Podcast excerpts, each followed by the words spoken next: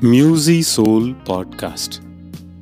This is the voice of your heart, the echo of the melodies of your spirit.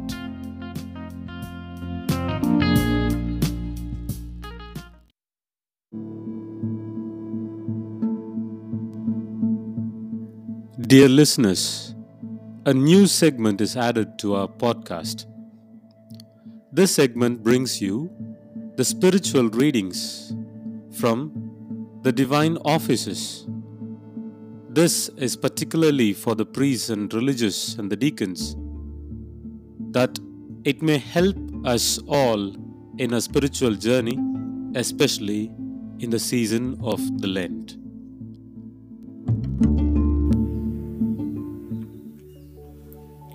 Week 1, Wednesday, the first reading. A reading from the book of Exodus, chapter 10, verse 21 to chapter 11, verse 10. The plague of darkness and the announcement of the coming destruction of the firstborn. The Lord said to Moses, Stretch out your hand toward heaven, that there may be darkness over the land of Egypt, a darkness to be felt. So Moses stretched out his hand towards heaven and there was thick darkness in all the land of Egypt three days. They did not see one another, nor did any rise from his place for three days. But all the people of Israel had light where they dwelt. Then Pharaoh called Moses and said, Go, serve the Lord, your children also may go with you only let your flocks and your herds remain behind. But Moses said, You must also let us have sacrifices and burnt offerings, that we may sacrifice to the Lord our God. Our cattle also must go with us. Not a hoof shall be left behind, for we must take of them to serve the Lord our God. And we do not know with what we must serve the Lord until we arrive there. But the Lord hardened Pharaoh's heart, and he would not let them go. Then Pharaoh said to him, Get away from me, take heed to yourself, never see my face again, for in the day you see my face you shall die. Moses said, As you say, I will not see your face again. The Lord said to Moses, Yet one plague more I will bring upon Pharaoh and upon Egypt. Afterwards he will let you go hence. When he lets you go, he will drive you away completely.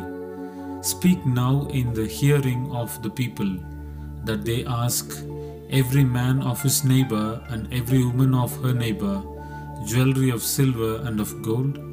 And the Lord gave the people favor in the sight of the Egyptians. Moreover, the man Moses was very great in the land of Egypt, in the sight of Pharaoh's servants, and in the sight of the people. And Moses said, Thus says the Lord, About midnight I will go forth in the midst of Egypt, and all the firstborn in the land of Egypt shall die. From the firstborn of Pharaoh, who sits upon his throne, even to the firstborn of the maidservant who is behind the mill and all the firstborn of the cattle.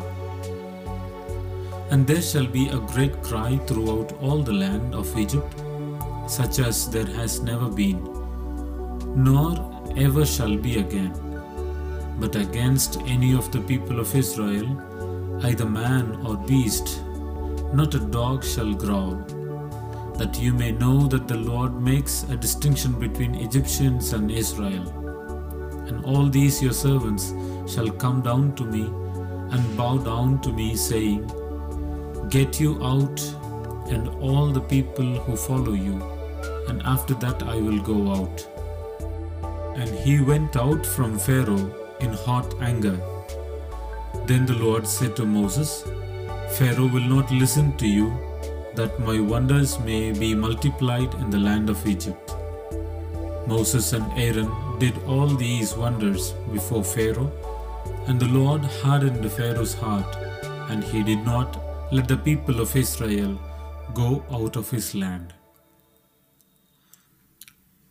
A fitting punishment it was for those who had kept your own sons in prison, that they should be imprisoned in darkness. For through your sons, that law which is light and failing was to be given to the world. Over the Egyptians alone, this heavy curtain of night was spread, brightest of all the light that shone on your chosen sons. For through your sons, that law which is light and failing was to be given to the world.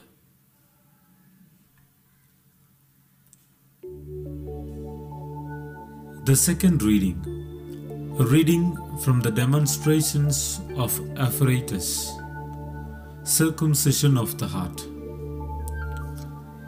The law and the covenant underwent a complete change. First of all, God changed the agreement he had made with Adam and made a fresh one with Noah. God then made a further agreement with Abraham and he changed this so as to make a new one with Moses. The covenant with Moses was not being observed, and now in this last epoch of the world, God made yet another covenant, but this one is not going to be changed. God had laid down a law for Adam that he was not to eat from the tree of life. In Noah's case, as a visible sign of their alliance, God gave him a rainbow in the sky. For Abraham, chosen on account of his faith, the covenant took the form of circumcision, which would be a mark and characteristic for his descendants. In the case of Moses, the covenant was signified by the paschal lamb slain on behalf of the people. These covenants were all different from each other, as is stated by him who laid them down. The real circumcision is of the kind described by Jeremiah. Circumcise the foreskin of your heart. If the agreement made by God with Abraham was firm, this final covenant too is firm and unchanging. God cannot lay down any further law, whether dealing with those who are subject to the Mosaic law or with those who are outside the law. God gave the law with its observances and commandments to Moses.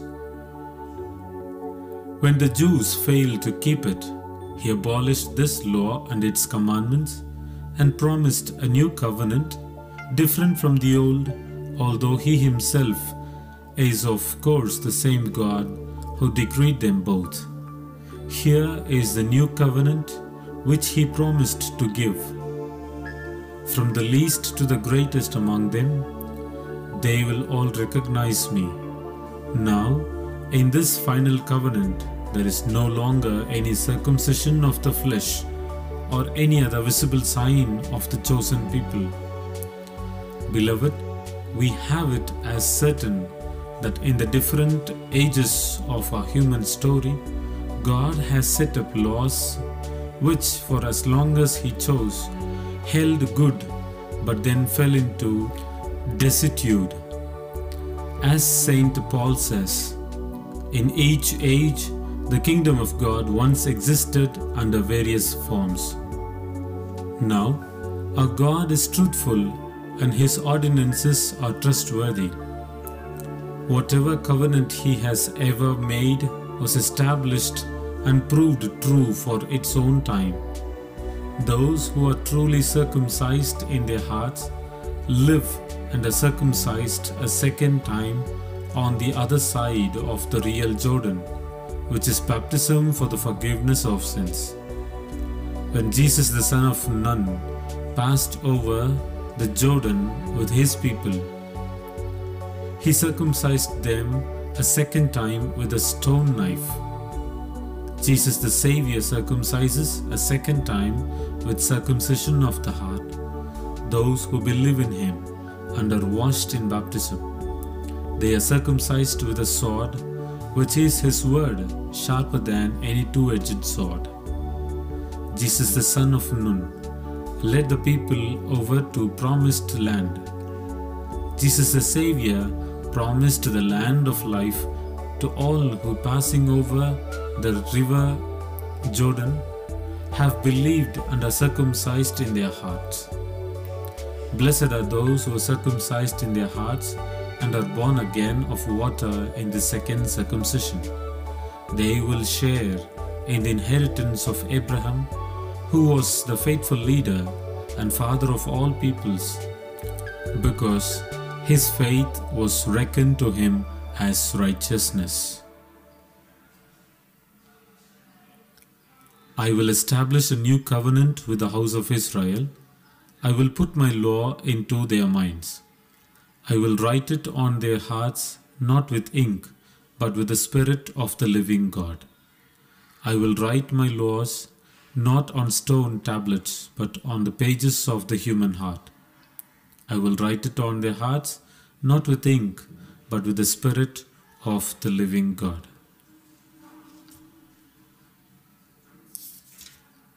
Let us pray.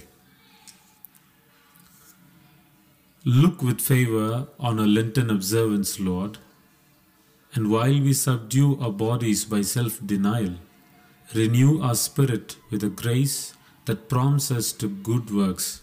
We make our prayer through Christ our Lord. Amen. The Lord be with you and with your spirit. May Almighty God bless us, the Father, the Son, and the Holy Spirit. Amen.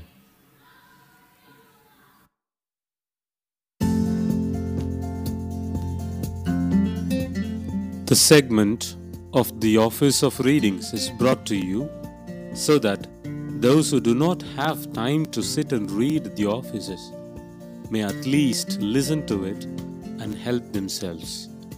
Thank you. Meet you in the next segment.